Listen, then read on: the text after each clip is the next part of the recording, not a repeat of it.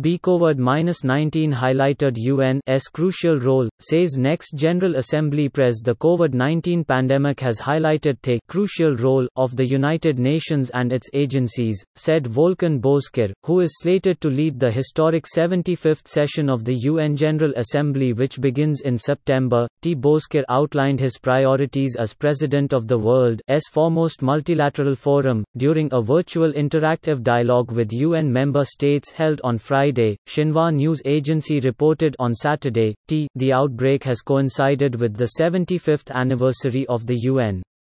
This is a stark reminder of the importance of effective multilateralism and, particularly, the crucial role of the U N and its agencies, he said. As the coronavirus does not see borders or discriminate, he stated that the fight to defeat it should not result in stigmatization, inequality or injustice. T a world free of COVID nineteen will require the most extensive public health and social recovery effort all over the world, he said. T. Bozkir commended the prompt action undertaken so far by the United Nations in the face of the crisis, including the adoption of several General Assembly resolutions which stress solidarity and cooperation. T I truly believe that the General Assembly, with its universal membership and equal status of all its members, as well as its democratic credentials, is the most appropriate platform to provide political guidance in responding to the pandemic, he noted. T. Bozkir, who has served with Turkey's Foreign Service for nearly forty years, is the sole candidate Candidate for the presidency of the body that brings together all one hundred ninety-three U N member states. The pledge to work toward consolidating trust and cohesion among countries, major groups at the United Nations, and international organizations, and to ensure that the world's most vulnerable people have a voice, also read. COVID nineteen, poor countries staring at a debt crisis, says U N report. T with countries embarking on a decade of action to achieve the Sustainable Development Goals S D Gs by twenty thirty, he called for the world's least developed countries, landlocked developing nations and small island developing states to remain a top global priority. T the needs of the African countries and their special circumstances, including the twenty sixty-three agenda, will continue to receive your attention, he added, referring to the African Union's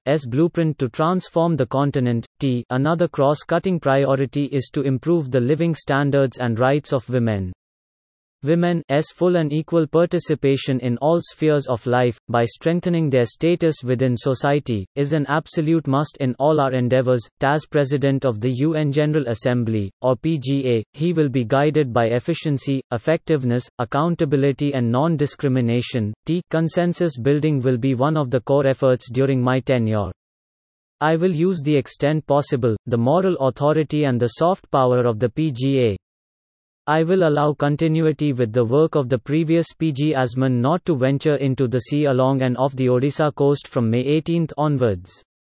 Similarly, fishermen in West Bengal have also been advised not to venture into North Bay of Bengal along and off West Bengal Odisha coasts from May eighteenth to twenty-first, and those who are out in the sea were asked to return to the coasts by May seventeenth. According to the latest India Meteorological Department I M D bulletin, the deep depression over southeast Bay of Bengal and neighborhood remained practically stationary during the past six hours and rapidly intensified into a cyclonic storm, Amphan, pronounced as Ampan.